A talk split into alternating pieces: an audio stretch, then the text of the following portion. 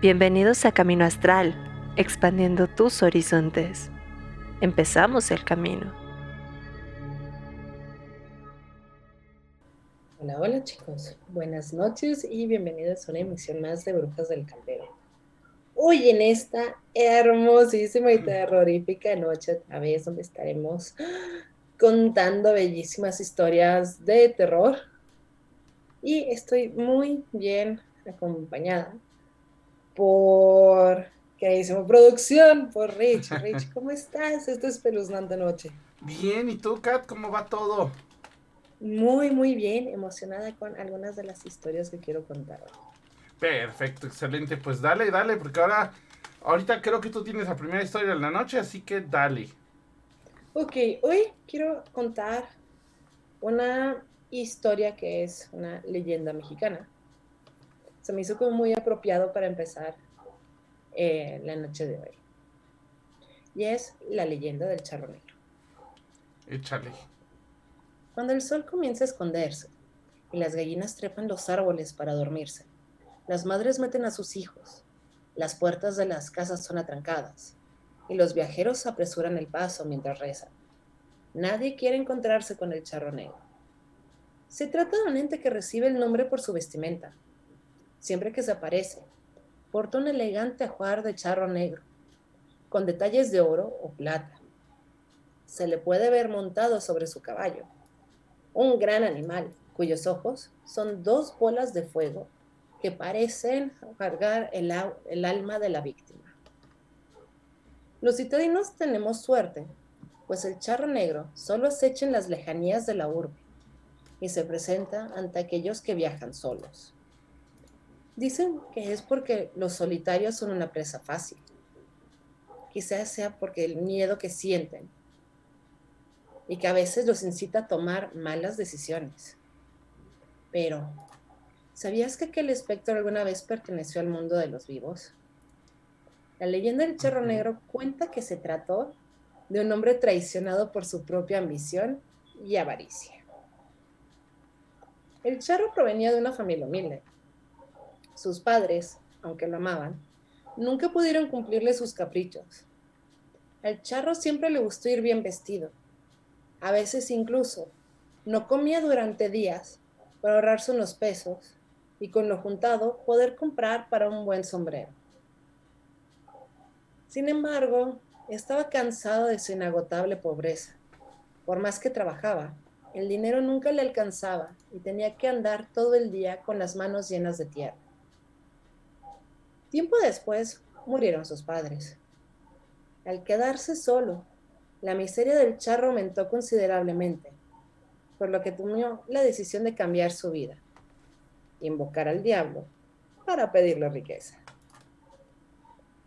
No se sabe cómo lo consiguió, pero finalmente Lucifer se le apareció. Aquella entidad supo leer los ojos y el espíritu del hombre que lo había invocado así que de inmediato le ofreció cantidades de dinero que ni siquiera en dos vidas podría gastar. Lo único que pedía a cambio era su alma. El charro en ese entonces era altivo y valiente, así que la estrella de la mañana no había logrado asustarlo y aceptó. Pasó el tiempo y poco a poco la juventud del charro empezó a despedirse de repente se dio cuenta de que estaba cansado de sus riquezas, de gastarlas en mujeres, en apuestas, vinos y costosos trajes. A la par, la sensación oprimía el pecho y apenas lo dejaba respirar. Nadie lo quería por lo que era, sino por las riquezas que poseía. El charro ya se había olvidado de aquel trato que lo maldijo. Por eso, cuando se le apareció el diablo para recordarle que era hora del cobro. Se asustó como nunca. El terror invadió al charro hasta el último rincón de sus entrañas. Recordó su deuda y por cobardía comenzó a ocultarse. Mandó al personal de su hacienda a poner cruces por toda la propiedad y a construir una pequeña capilla. No obstante, el recuerdo de su deuda pendiente no lo dejaba dormir ni disfrutar de los pocos meses que le quedaban de vida. Así que en un arranque de miedo, tomó su mejor caballo y junto con una bolsa que contenía unas cuantas monedas de oro que no se había gastado, emprendió el viaje durante la noche para que nadie lo viera huir. Sin embargo, el diablo se dio cuenta que el charro faltaría a su palabra, así que volvió a aparecer frente al jinete y a su caballo, pero esta vez con el fin de llevárselo. Iba a esperar a que te murieras para cobrar la deuda que tienes conmigo, pero como te ocultas cobardemente, te llevaré ahora, dijo el diablo. El charro no tuvo tiempo de responder.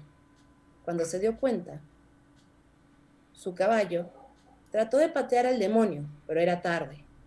Los brazos de su amo habían comenzado a secarse y su carne a desaparecer. Solo le quedaba el ajuar de charro encima de los huesos blanquecinos. Ah, ah, el diablo volvió a hablar. Veo que tu bestia te es fiel. Por eso de ser maldecido igual que tú. Y está condenado a acompañarte en tu viaje hacia el infierno. Aunque de vez en cuando voy a querer que hagas algo por mí. Cobrarle a mis deudores. Si haces bien tu trabajo, dejaré que el hombre acepte esa bolsa con monedas de oro que traes. Tome tu lugar. Desde entonces, aquel charro fue condenado a sufrir incontables tormentos en el infierno y a salir de ahí solo para cobrar a quienes tienen deudas pendientes con Lucifer. Esto con la esperanza de que alguna noche algún viajero, traicionado por su avaricia, tome su lugar Solo así, el charro negro y su caballo podrán descansar en paz. Ok. Ahí te va una historia que alguna vez me contó un amigo de justamente el charro negro. Ok. Este, este cuate eh, le gustaba mucho de repente ir con su papá. Ellos eran de Tula, justamente. Entonces Tula eh, cerca de Tula hay varias partes, como un poquito más, eh, ¿cómo decirlo? Un poquito más boscosas, vamos a llamarlo así. Entonces, eh, llegaba un punto en que ellos llegaban allá a Tula, dejaban las cosas en casa de la abuela y se iban a, pues, a diferentes cosas, entre ellas desde buscar cuestiones de oro, tesoros, ya sabes, las leyendas, hasta la cuestión de irse a cazar un poquito. Este, entonces, literal, este, se van, se van de viaje, pero eh, para ese viaje en específico le pidieron algunas, algunas cosas, este, pues prestadas a un amigo de, de ellos. Y llegando ya, se encontraron con este amigo y se subieron al cerro.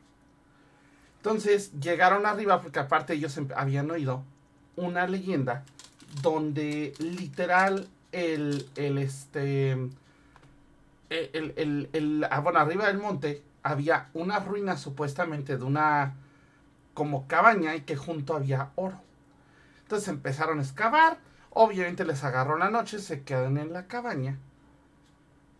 Y de la gente con la que fueron había dos personas con las que estaba todavía medio, ¿cómo decirlo? Medio medio muy, muy metidas en esta leyenda, ¿no?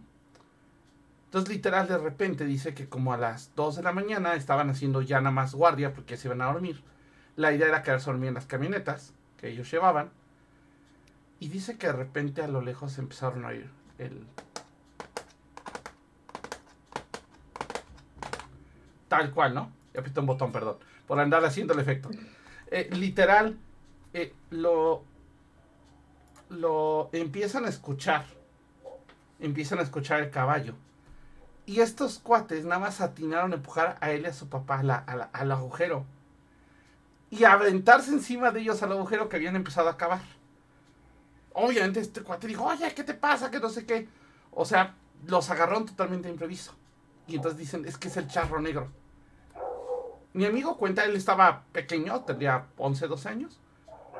Que él desde donde estaba, porque aparte el otro cuate se le trepó encima y dijo, no te muevas. Dice que pues obviamente no se quería estar quieto, no quería en esas cosas, pero dice que voltea para arriba. Porque oye obviamente que los, los pasos del caballo ya estaban muy cercanos. Voltean y dice que él sí alcanzó a ver una silueta de un caballo y el vaho que el caballo soltaba. Estuvo, dice que la figura esta estuvo, dice que él no sabe cuánto fue exactamente, pero como 30 segundos, un minuto, y después se fue. Tal cual en cuanto se fue, estos cuates salieron, así aventaron toda la camioneta y dijeron, nos vamos ahorita. Y se regresaron a la, o sea, en la noche, así en la noche agarraron el cerro y se regresaron al, este, a la hacienda de los cuates estos. Entonces, ¿cómo ves, Kat? Es que, es que eso es algo muy, muy común dentro del folclore mexicano. Siempre que hay una hacienda de entrada, ya sospechamos el que va a haber bienes enterrados y también tantas historias de gente que vendieron su alma por eso de riqueza y que nada más están cazando a ver quién o toma su lugar o se atreve a desenterrar ese tesoro. Porque de hecho aquí también en, en Aguascalientes hay en las afueras una hacienda donde todas las noches, o sea, todos se esconden porque empieza a caminar un espíritu. Dicen que ese espíritu, si lo sigues bien, puedes tener la fortuna de encontrarte con todo su dinero, pero si te equivocas, te pierdes y te encuentras con tu muerte. Ok. Entonces también fue una persona con mucha avaricia que escondió su dinero y pues ahora está intentando ver quién es el astuto que puede entrenarle su, su dinero o que nada más le gana la avaricia y, y también se lo lleva. Entonces es bastante, bastante común dentro de nuestro hermosísimo uh, folclore mexicano. Ahora, ahí te va una leyenda, porque sabes que en un rato tengo que bajar por unas cosas, pero ahí te va una leyenda que también, eh, bueno, me contaron y esta sí me pasó a mí, justamente en Guanajuato. No se han oído la leyenda de la mujer errada. No, no la he escuchado. Bueno, se dice que eh, eh, había un herrero que era como muy próspero, pero que empezaba a ser muy grosero con la gente, porque como era el único herrero como en mucho espacio, eh, él, se dedicaba a agarrar todas las mulas y todo lo del pueblo. Entonces le empezó a ir bien, empezó a ganar mejor y se empezó a ser avaricioso. Entonces, para esto, eh, una noche, él de repente eh, dejaba a su esposa en casa y él se iba, pues, a cerrar, ¿no? En la noche, ya estaba por cerrar, eh, ya era de madrugada, y este, y de repente le llegó una persona de la nada, ¿no? Entonces, literal, esta persona primero le dijo, le, dijo, este, oiga, es que acabo de tener un accidente, mi mula perdió la herradura. Por favor, écheme la mano y ponga la herradura. Ah, sí, pero cobro extra porque ya estaba por cerrar. Oye, pero no tengo dinero. Uy, no, no se puede. Total, este cuate un poco humilde se fue. O sea, dijo, bueno, va. Obviamente molesto, decepcionado de que el herrero no lo quiere ayudar. Corte siguiente pasa la noche y a la noche siguiente llega un cuate, o sea, a la misma hora, un cuate montado en un caballo así súper bonito, literal, eh, negro, y le dice, oiga, es que mi caballo este, se le cayó la herradura. Y él dice, ah, pues es tanto. Entonces este cuate agarra, saca la bolsa, una bolsa de oro, y se la avienta. Entonces ya este cuate se pone a agarrar la mula. Que diga la, la, este, el caballo. Corte siguiente. Eh, obviamente el cuate este dicen que trató muy despota al herrero y demás. Corte siguiente. de repente eh, se va este cuate, el herrero cierra, y llegando a su casa, se encuentra con su esposa, con manos y pies errados. No. Ok. ¿Qué me pasó? Hace unos años fui a un evento en Guanajuato. Ajá, no, no fue un evento medieval, fue. Ay, ¿cómo se llama este evento? Cervantino. Y se dice que el ayuntamiento se parece a esta mujer. Entonces nosotros fuimos a recoger unas cosas al ayuntamiento. Ah, Porque aparte se dice que se aparece eh, como colgada en el techo porque, eh, este, ¿cómo se llama? Se dice que el esposo se volvió loco y la colgó para que todo el mundo viera que él no estaba loco, que él no había sido. Entonces de repente estábamos en el ayuntamiento y empezamos a escuchar literal como cadenas. Y nosotros sí, ¿qué onda? Y literal, una amiga, yo eso sí, ojo, yo no lo alcancé a ver. La verdad, yo estaba adentro y de repente una amiga gritó. Yo sí, ¿qué pasó? Dice ella que vio a una mujer con un bozal de caballo, o sea, con este como, como krill que les ponen a los caballos. Y literal, que tenía la- como algo en las manos que parecían herraduras. Entonces Ok. supone que hasta la fecha aparece. Ah, por acá dice Shoso que él ya había escuchado esta historia del herrero. Sí. Sí, E- Es buena, es buena. pero a ver, Cata, aviéntate una. Pues voy a contar la historia de una casa que siempre me fascinó en la Roma, que es la Casa Negra. No sé si lo habías escuchado. Sí, la, la casa, le, le conocen también como la casa de las brujas, ¿no? Sí, pero es más la Casa Negra y ahorita viene toda la razón de porque ahorita es una de esas casas que se ve hermosa, pero ya con los vidrios rotos, toda grafiteada, toda Ah, cerrada. no, ya sé cuál dices, Kat. ¿Y qué crees? Y esta creo que nunca te la había contado. ¿Qué? Mi mamá estuvo muchos años en esa casa. tu cara de pues yo, yo, yo voy a contar la historia de qué fue lo que pasó en esa casa. Sí, porque, ojo, durante unos años también la tuvo este grupo de estudio Gurdjieff. Sí. Y mamá estuvo con los con, con Gurdjieff. Ajá, y mis papás y mis este y mis tíos. Bueno, no, perdón, mamá y mis tíos. Entonces, literal la casa sí, sí es la que dice Shoso. Eh, la casa de hecho está ahorita en muy mal estado y de hecho la tiene invadida un sindicato de no sé qué. Ajá. Sí, porque pasó a manos de gobierno. Sí, y la tienen invadida. Y de hecho es curioso porque la casa está en muy mal estado. Sé que vive gente ahí adentro, pero afuera tiene una taquería. Y dicen que es una taquería muy buena. Yo nunca he ido a comer ahí. Pues a mí siempre se me ha hecho hermosa la casa y siempre tenía esa curiosidad de ¿y por qué estaba abandonada? Hasta que escuché esta leyenda. Aclaro, es leyenda. No lo tengo así como dato comprobado, pero es lo que dicen las malas lenguas, ¿no? Pues dicen que eh, el origen de esta casa empieza en los años 30, 40, y que fue cuando empezó eh, una epidemia de tifoidea en la Ciudad de México. Sí era eh, ya tratable en esa época, pero eran tantos los enfermos que no tenían dónde ponerlos. Entonces, eh, uno de los hospitales improvisados que surgió dentro de la ciudad fue esta casa. Entonces era una casa donde atendían enfermos las 24 horas. Pero durante esta época, varios grupos religiosos empezaron a decir, no, pues es que la tifoidea viene como eh, castigo divino. Es que Dios solo está enfermando a los pecadores. Es que están poseídos, están endemoniados. Hay que acabar con ellos. Y un grupo radical decidió prenderle fuego a la casa, con todo y doctores y pacientes adentro.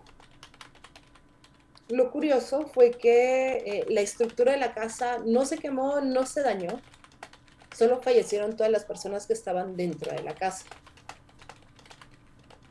Después de este acontecimiento, una familia la termina comprando. Y era una familia que tenían tres hijos que estaban jóvenes. Y sin más, un día llegan a la casa y toda la familia pues estaba muerta. Sin, más razón, sin que haya pasado algo, sin grandes, simplemente eh, los encontraron sin vida. Y ya después de eso fue que llegó a pasar a manos del gobierno. Y dicen que hasta la fecha se siguen escuchando gritos y ruidos desde esa casa. Pero sí, siempre me ha intrigado. Siempre me había intrigado la historia de esa casa.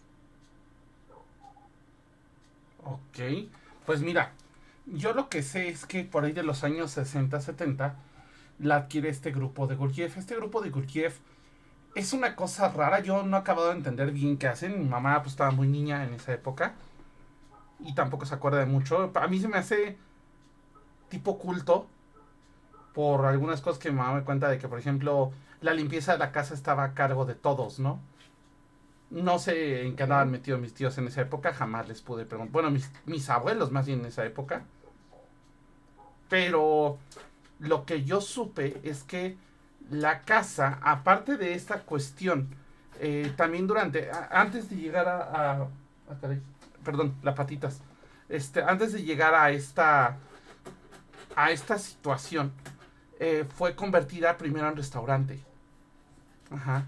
Y una de las cosas que sé y lo sé porque uno de mis amigos trabajó en ese restaurante, fue que empezaron a tener problemas porque literal eh, las mesas eh, de repente aparecían volteadas todas de cabeza o las sillas apiladas, que es algo que se da mucho en lugares donde hay fenómenos fuertes. Em, hay también mucho, ¿cómo decirlo? Mucho, mucha leyenda de que todavía de repente se alcanza a ver gente en los pasillos de arriba que no pueden ser, no, o sea, la gente no puede entrar ahí porque está dañada por los sismos. Entonces, es una casa que tiene muchos problemas. Es una casa que tiene mucha historia. Aparte, es una casa que se construyó muy vieja, o sea, es de los 1800 la construcción original. Y pues bueno. Y bueno, Kat, ¿qué te parece hablando de casas? Me aviento otra más. Por favor. Va. Porque aparte estamos teniendo suerte y el señor repartidor que me iba a traer mi comida va tarde. Entonces, dice que, me siga con las leyendas. Entonces, que les digo, ay, mira, aparte, pongo el celular y se cambia la configuración de la cámara. Bueno, ok. Este, literal. Eh, y esta casa ya fuimos y sí es una cosa muy extraña. La casa es una casa que está en la Condesa. La casa se llama la Casa de la Moira. ¿Qué pasa en esta casa? Esta casa fue construida a final, a principios de siglo, por ahí de los 1910, 1920, una cosa así. Literal, la casa fue habitada y la leyenda cuenta, eso, esa, esa parte sí es leyenda, el otro sí hay como un, ¿cómo decirlo? Como que sí hay eh, forma de verificarlo, ¿no? Resulta que la casa de la Moira eh, la tienen, este, eh, supuestamente la había rentado un grupo eh, de, gente extranjera, no te dicen de qué nacionalidad, y que se dice que habían estado invocando cosas ahí. Entonces, cuando termina eh, la Revolución Mexicana, estas personas extranjeras, también recordemos que en ese momento terminan algunos sucesos históricos, porque México no fue el único país que en esa época tuvo estas revoluciones. Ajá. fue una época en donde varios países tuvieron sus revoluciones, o sea, en esos 50 años, 30 años. Entonces llega un punto en que acaba la revolución, pasan los años y estas personas regresan a su país natal, dejando la casa sola. Para esto, en esas épocas pasan varios años, vamos a transportarnos ahora a los 70 De repente, un niño, acuérdense que ahí sí los niños eran como muy, eh, muy traviesos. Y recordemos también que la ciudad no era lo que era ahora, ¿no? Que estaba llena de vigilancia y cámaras y todo. Entonces, Resulta que llega este niño y por travesura se mete a la casa. Dice, oye, pues yo quiero conocer la casa, está, se ve que está embrujada. Entonces los amiguitos lo ayudan, se mete y él entra solo. Era como el reto, ¿no? Y, ya la patita reclamó. Este. total. Que para no hacer el cuento largo, eh, resulta que este niño entra. La casa es una casa, yo, yo he entrado a la casa es una casa de dos pisos. Muy bonita, tiene una chimenea, tiene patio, tiene una cocina enorme, tiene un montón de cosas. Y sí, al niño le valió dos hectáreas, ¿no? Entró, le valió y literal eh, sube a los cuartos. Los cuartos son enormes. Y lo primero que él dice es que se asoma por la ventana, la ventana va a dar un patio grande que hay atrás. Y le parece ver un carro. Entonces dice, chin, ya me cacharon. Ajá. Pero él lo que narra en la historia, lo que la leyenda cuenta es que era un carro como muy moderno. Es decir, fuera de época. Entonces él agarra, se da la vuelta, abre el closet para meterse al closet y esconderse ahí. Y cuando abre el closet, lo primero que ve es un hombre colgado por el cuello.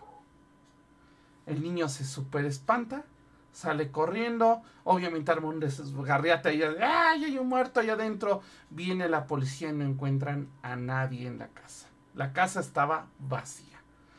Pasa el tiempo, este niño pues acaba muy traumado por todo esto que vio, ¿no? Por todo esto que le pasó. Y entonces decide regresar a la casa, ya más adulto, volverse a meter a la casa, porque aparte, después de eso la casa pues ya no se volvió a rentar, porque la gente pues se espantó con lo que pasó, ¿no? Entonces, literal regresa el niño, porque aparte este niño pues crece, y estamos hablando de que tiene unos veintitantos años, no puede, o sea, lo que la leyenda cuenta es que, y lo que la, la historia cuenta, porque aparte esta sí hay evidencia periodística, es que el niño empezó a tener pesadillas, el niño empezó a tener, eh, o sea, todo le remontaba a esa casa. Entonces él dice, ¿sabes qué? A la fregada, voy a volver a entrar. La casa sigue vacía, no hay seguridad, se vuelve a meter. Esto creo que pasó en los noventas justamente. Entra. No se sabe qué pasó, porque obviamente entró y ahora sí no le avisó a nadie. Y corte siguiente se dice que encontró el. Eh, bueno, que, tiempo después se encontró el cadáver de ahora este niño que era ahora un hombre, colgado en el closet. Entonces dice que la casa pues tiene cosas, de hecho la casa ya no se renta ya, ya se prohibió eh, la renta de la casa, ya únicamente la tienen eh, los dueños, el dueño la renta de repente para eventos, para fiestas, porque en la parte de arriba aparte eh, parece que tienen alguna cuestión con algunas asociaciones paranormales y en la parte de arriba instauraron un museo con un montón de cosas embrujadas. O sea, un museo es un cuarto, ¿eh? O sea, tampoco crean que es así la gran cosa. Y aparte, eh, contrataron a varios artistas para pintar la casa. A mí me tocó una sesión de Ouija ahí. Fue un pedo bastante fuerte. Ajá. Pero la casa sigue ahí y la verdad es que sí tiene una vibra muy rara. Te empieza a dar como ansiedad estando en esa casa. Te empieza a dar... No sé cómo explicarlo. O sea, a mí me pasó que me estaba dando ansiedad que en la ventana había un clavo oxidado de este vuelo. Yo estaba con una ansiedad de ese clavo, pero horrible. Ajá. Eh, hay, de las cosas embrujadas tenían muñecas, triciclos. Eh, nos tocó eh, que mientras estábamos nosotros abajo, eso sí nos tocó y eso fue. De hecho, por ahí de tener video, no estoy seguro, tengo que buscarlo porque fue hace ya unos años. El triciclo supuestamente se movía. Y yo no sé si fue parte del show, porque no estoy seguro qué tan parte del show fue pero literalmente nos tocó ver el triciclo saliendo del cuarto como si alguien lo hubiera empujado. Ok. O sea, sí fue algo como extraño. La casa actualmente, te digo, de hecho ya hay temporadas en donde la casa sí o sí tiene que estar cerrada, porque es tan fuerte la actividad que ya no la abren en ciertas temporadas por seguridad de todos y si te hacen firmar un acuerdo al principio en la entrada de que entras bajo tu propia responsabilidad a la casa. Y eso sí me tocó firmarlo. quiero ir. Sí, está aquí por la Condesa. De hecho, está muy cerca de, del segundo piso, de la subida al segundo piso, ya como para irse a periférico. Sí. Pero bueno, Kat, te toca porque tengo miedo de que el señor repartidor diga que ahora sí viene. Sí, creo que ahora sí viene, así que te toca. La historia que voy a contar. No, no viene, me, piñó. Ajá. Ok, la historia que voy a contar es ya, ya vamos a salir un poquito de Ciudad de México y nos vamos a ir para Guadalajara. Y esta historia sucede cuando Guadalajara apenas era un pueblito, o sea, era todavía pequeño. Y empezó a haber una ola de terror. Primero empezaron a desaparecer animales que luego aparecían completamente muertos y secados. Empezaron a desaparecer algunos de los vagos del pueblo. Saluda con Panchiro, que esperemos esté bien. Ajá. que luego también aparecían completamente secados, como si algo les hubiera chupado la sangre. Y poco a poco empezaron a ser más personas del pueblo. Ya no era tan fácil de ocultarlo como, ah, pues animales callejeros y los vagos, ¿no? Entonces empezó a generar el pánico dentro de Guadalajara. Al grado que la gente empezó a tener un toque de queda sin hacerlo como oficial, ¿no? Era, ah, ya va a oscurecer, pues yo me encierro en mi casa, sé que iba a visitar a mi tía, a mi abuelita, pero no. Entonces toda la vida dentro de la ciudad se estaba deteniendo antes de que se fuera a meter el sol. Entonces, eso es lo peor que le puede pasar a una ciudad, porque todavía hay muchas actividades que pasan en la noche. Y los consejeros de la ciudad deciden reunirse y decir, ok, eh, la gente pues empieza a creer que hay un vampiro aquí y pues empiezan a ver muchos cadáveres que lo están confirmando. Entonces hay que hacer una convocatoria para buscar expertos en el tema. Necesitamos pues un cazavampiros. Y llegaron varios candidatos. Algunos nada más eran estafadores que iban por la recompensa. Otros eran novatos que dicen, ah, sí, no tengo experiencia, pero tengo todas las ganas de matar a un vampiro. Hasta finalmente llegó un hombre, ya un poquito mayor, muy reservado, con un aire de misterio que dijo, no, yo me puedo deshacer de su vampiro. Hay dos formas. La primera es saber dónde se esconde y durante el día prenderle fuego para que se despierte y obligarlo a salir para poderlo matar. La otra es que continuemos unos días más con este toque de queda, nos organicemos todos y salgamos en grupo a cazar a este vampiro. Pues como nadie en la ciudad conocía dónde se escondía el vampiro, dónde estaba durmiendo, dijeron, bueno, nos vamos por la segunda opción. Y llega la noche, sale todo el pueblo y se topan con el vampiro ya muerto de hambre, queriendo alimentarse de la primera persona que tuviera enfrente. Pero como eran tantos, el vampiro no se pudo defender. Y los del pueblo le preguntaron al Señor, pues, ¿qué hacemos? Dicen, clávenle una estaca en el corazón y entiérrenlo. Se tienen que deshacer de él, porque si lo dejan vivo, va a regresar. Entonces le clavaron la estaca en el corazón y lo fueron a enterrar al Panteón de Belén. Al poco tiempo, en el Panteón de Belén, empezó a crecer un árbol donde habían enterrado al vampiro. Que es un árbol grande y grande, pero que sí, lo ves, es súper tétrico ese árbol. Tiene así como muchas espinas y demás. Entonces creen que el vampiro utiliza ese árbol para poder salir otra vez en las noches.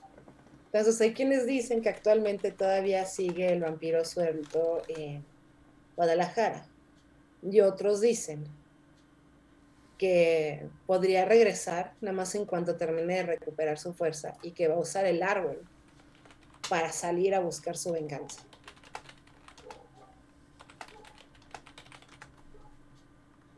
Entonces, realmente sí existe ese árbol en el Panteón de Belén. Y muchas personas que creen que o el vampiro ya regresó o que va a regresar. Bueno, yo les voy a contar y eso ya para ir un poquito cerrando porque, ay, no, aviéntate otra porque ahora sí. Este, ahora sí, ya llegó. Dice que ya llega en cinco minutos. Entonces, aviéntate una porque yo voy a cerrar. con una fuerte. Esta creo que nunca le he contado al aire. Yo creo que ya le puedo contar. No puedo mencionar los nombres. Porque es una persona que desgraciadamente sale mucho en televisión. Ok. Y es una persona que escribió un libro sobre una casa.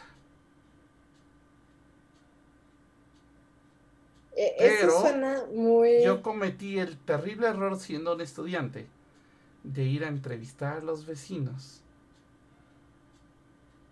Y cometí el terrible error de tener alumnos ya después que eran becarios de esta persona. Y pues me enteré y desmentí sin querer, ¿no? Esta casa que bueno, es muy muy del folclore mexicano, es lectura fina, es como leer un libro vaquero, ¿verdad? Este, Sí. nada más que esa, insisto, no puedo mencionar nombres. Y nada más les voy a dar datos así abiertos, pero yo supongo que ya saben de qué casa estamos hablando. Sí, eso, eso fue hace unos años y esta sí me la he guardado por muchos años porque me enteré de unas cosas muy fuertes. Yo leí el libro, de hecho yo, yo fui a la casa hace ya unos ayeres. Y fue... Ay, esperen, el gato, las uñas, ya.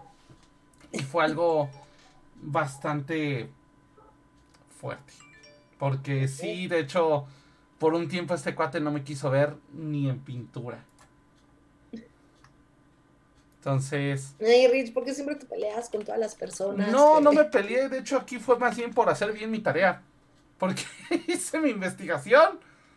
Y salió tan bien mi investigación que, pues, sin querer le quemé la vida a este cuate. Porque, pues, le caché la mentira.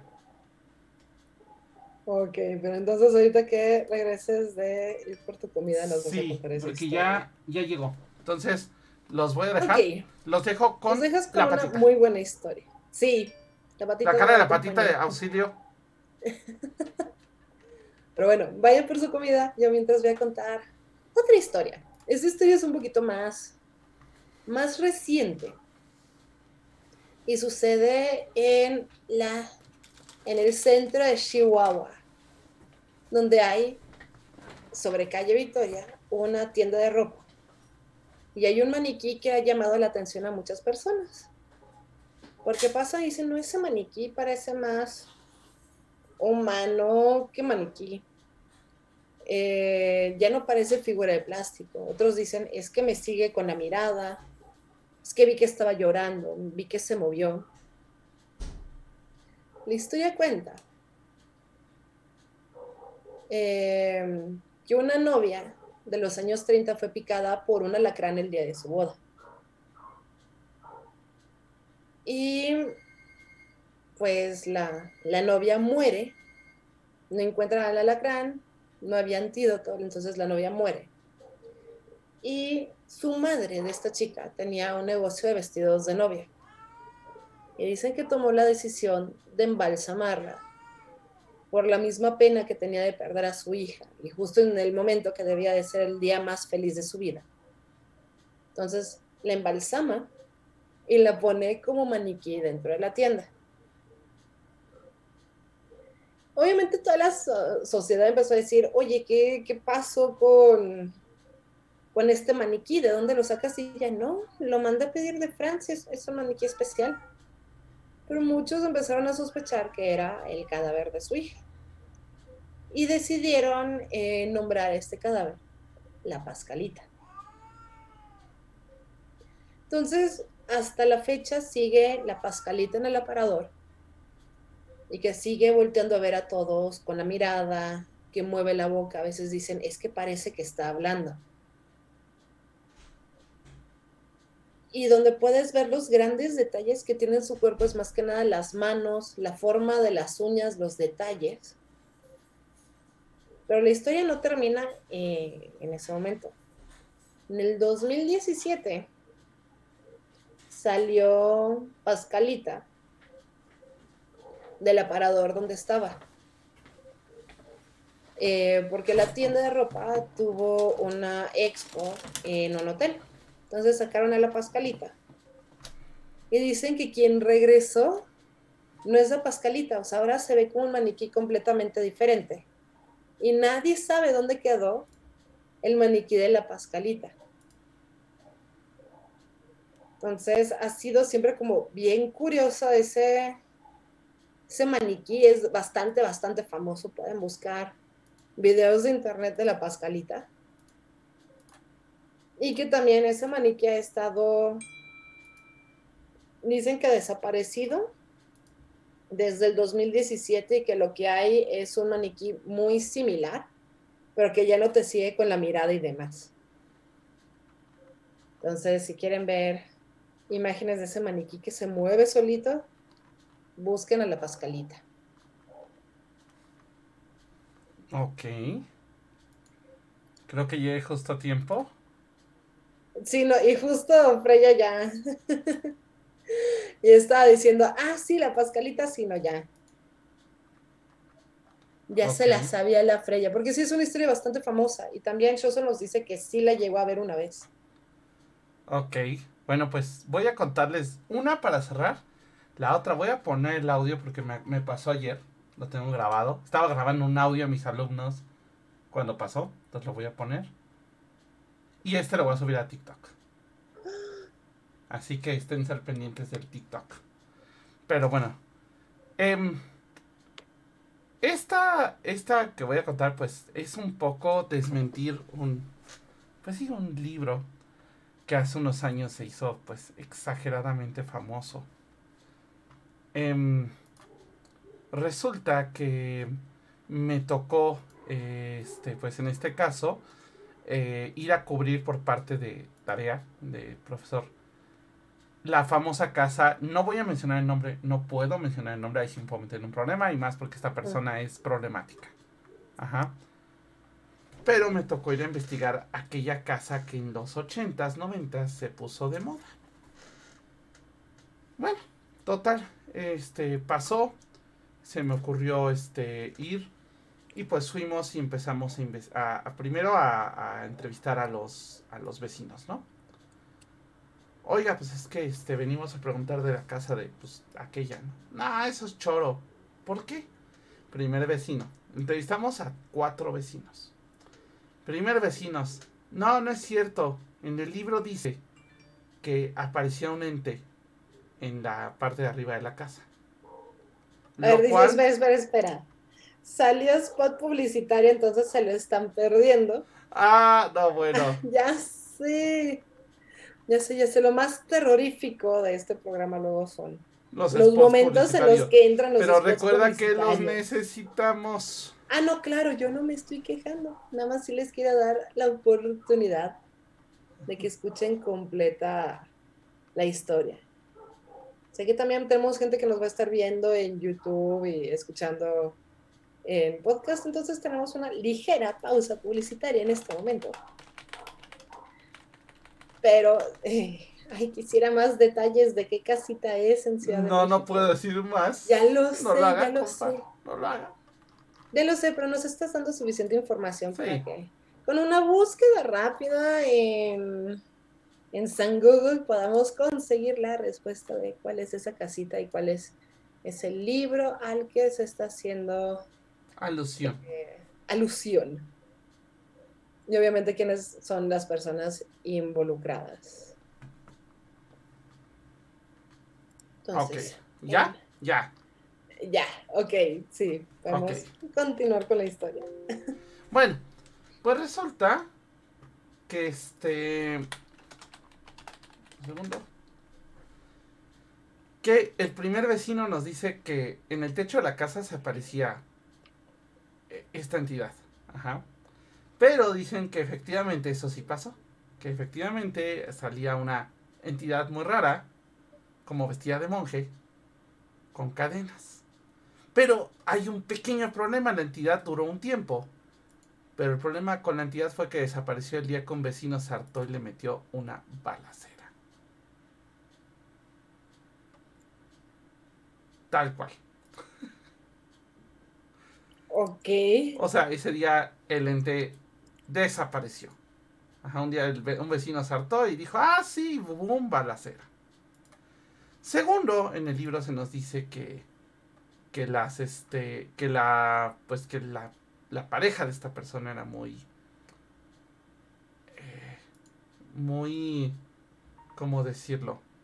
muy próspera y como que muy querida y, todo el show, ¿no? Pero, eh, pues resulta que a la hora de la hora no era una persona tan así. Porque en el libro, de hecho, la ponen como, ay, sí, mi querida Juanita, ¿no? Y resulta que a la hora de la hora, pues en el libro no hay, eh, bueno, eh, en, la casa, uno de los hijos de las vecinas estaba jugando con la hija de esta persona. Y encontraron las cenizas abajo del baño. Ah, literal, abajo el excusado. ¿Qué? Aparte de que efectivamente, y a investigar, el acta de función dice otra causa de muerte, que lo que supuestamente se dijo. Ahí lo dejo. Y por último, tuve a una alumna que era becaria de esta persona. Y básicamente era la encargada de producir todo lo que vemos actualmente de esta persona en televisión. Entonces, pues nada más ahí se las dejo. Para que tengan cuidado porque desgraciadamente hay mucho charlatán en esto. Pues al final del día, y, eso es lo que es muy cierto y con lo que quiero comentar en cuanto a esto. Las historias son para divertirnos. Ah, claro.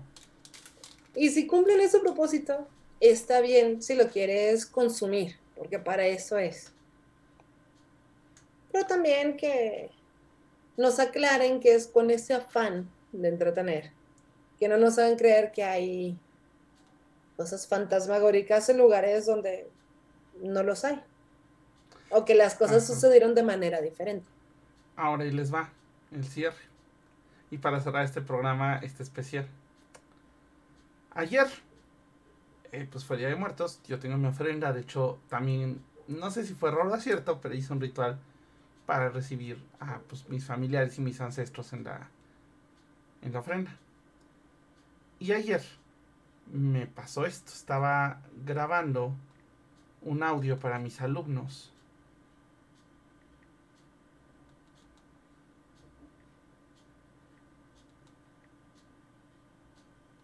Espérame, lo estoy buscando.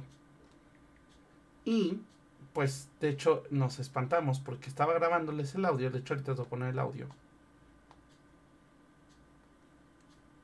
Aquí lo tengo. Y hasta la fecha no le encuentro una explicación lógica a esto que escuché. Voy a poner el audio una vez. Quiero que lo escuchen, comentamos y lo volvemos a poner. Ok, denme nada más eh, mañana. Mañana modifico la tarea de cama para que quede activa la opción de subir un URL. Ajá, que sería el drive. O ¿Qué chingados fue eso? Denme un segundo. Oigan, ¿lo oyeron? Perdón, perdón, perdón, es que me sacó de onda. ¿Qué fue eso? Ah. ¿Otra vez? Ahí díganos en el chat si lo oyeron, si oyeron lo que, lo que sonó. ¿Tú lo oíste, Kat? No, pero... No, se escucha como si lo estuviera reproduciendo súper rápido. A ver, déjalo, pongan. Eso también tiene que ver. Escucha. ok, denme nada más eh, mañana.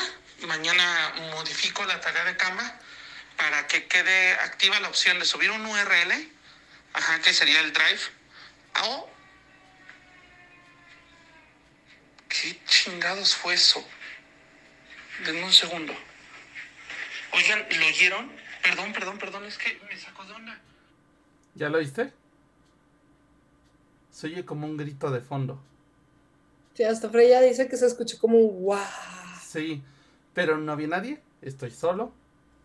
Literal, esto vino en el cuarto, la patita salió disparada del cuarto en cuanto sonó. Va una vez más. Ok, denme nada más eh, mañana. Mañana modifico la tarea de cama para que quede activa la opción de subir un URL. Ajá, que sería el drive. O ¿Qué chingados fue eso? Denme un segundo. Oigan, ¿lo oyeron? Perdón, Drive. ¿Ah? ¿Qué chingados fue eso? ¿Cómo ven? Ay, te vinieron a espantar, Rich. ¿Ya ves? Tal cual. Pero bueno, pues ahí les dejo ese pequeño regalito, a lo mejor al rato lo subo a TikTok para que lo oigan más a fondo. Y pues bueno, Kat, vámonos yendo porque yo necesito ir a hacer un montón de cosas. Sabes que estoy a full de trabajo ahorita. Lo sé, lo sé. Así que, Kat, cuéntanos. Pues eh, prácticamente nada más los quiero invitar a eh, mi curso de magia egipcia que empezamos este sábado a las 12, de 12 a 2. Eh, estoy posteando en Bazar Mágico Regin Live, tanto en Instagram como en Facebook, un poquito de información tanto de magia egipcia como del curso. Entonces, si están interesados, nos pueden escribir ya sea en Camino Astral o en Bazar Mágico Regin Live. También recuerden que eh, tenemos diferentes oráculos que nos pueden estar escribiendo en la página de Camino Astral. Eh, le venimos manejando regresiones, le venimos manejando tarot, runas. Entonces, si tienen alguna cuestión así, también nos pueden escribir. Y con mucho gusto los diferiremos a su locutor favorito. Así es. Recuerden que en este caso tenemos a Fara también está Kat. También aquí su servilleta que también puede hacer regresiones y lecturas de tarot. Kat hace runas y Fara también hace tarot, si no me recuerdo. Entonces, tal cual para que nos inviten a, o nos digan y con gusto les hacemos su lecturilla de tarot. Kat. Pues ahora sí, Rich, saludos brujiles. Saludos, saludos a Freya, saludos Shoso, que ya con Shoso estaremos jugando eh, Overwatch Phasmophobia. También yo les debo por ahí un Stray, que ahí lo tengo, no lo he acabado. O sea, ni siquiera avanzado donde lo dejamos, con eso les digo todo. También, si todo sale bien, ya tengo por ahí un, un código de descarga de un Fatal Frame. Entonces también pronto tendremos Fatal Frame aquí. Porque aparte ese sí lo puedo jugar directamente en la, en la, este, ¿cómo se llama? En la, en la Switch y conectarlo aquí a la computadora. Así que eh, esperemos pronto podamos estar jugando juegos de terror. Uh. Kat. Pues un saludito a todas las personas que nos estuvieron escuchando el día de hoy. Eh, Todd Show, Freya, muchísimas gracias por estar aquí. Y como eh, todos los programas, un saludo muy, muy grande a mis papis que siempre nos están escuchando. Un agradecimiento también a producción, que hoy le tocó entrar conmigo y seguir contando historias. Entonces, Rich, muchísimas, muchísimas gracias por estar aquí. A ti. Eh, no se les olvide, el próximo martes en Camino Astral tenemos eh, dados astrológicos y nos vemos la próxima semana en Brujas del Caldero. Así es. Bye bye. Entonces, muchísimas gracias. Ajá, bye. Okay, sí, bye bye, yo sí, bye bye. Por hoy hemos terminado, pero recuerda que la próxima semana podrás escucharnos en nuestra fanpage vía Facebook Live. Camino Astral, expandiendo tus horizontes.